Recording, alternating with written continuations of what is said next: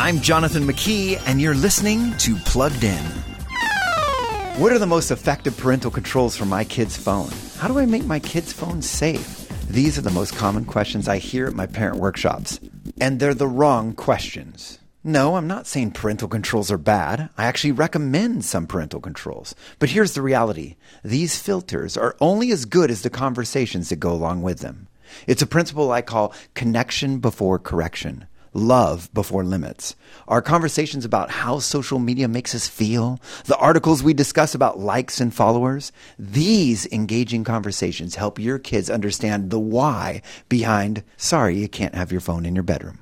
Are you engaging your kids in these kinds of conversations? For more about those screens in your kids' pockets, visit us at pluggedin.com slash radio.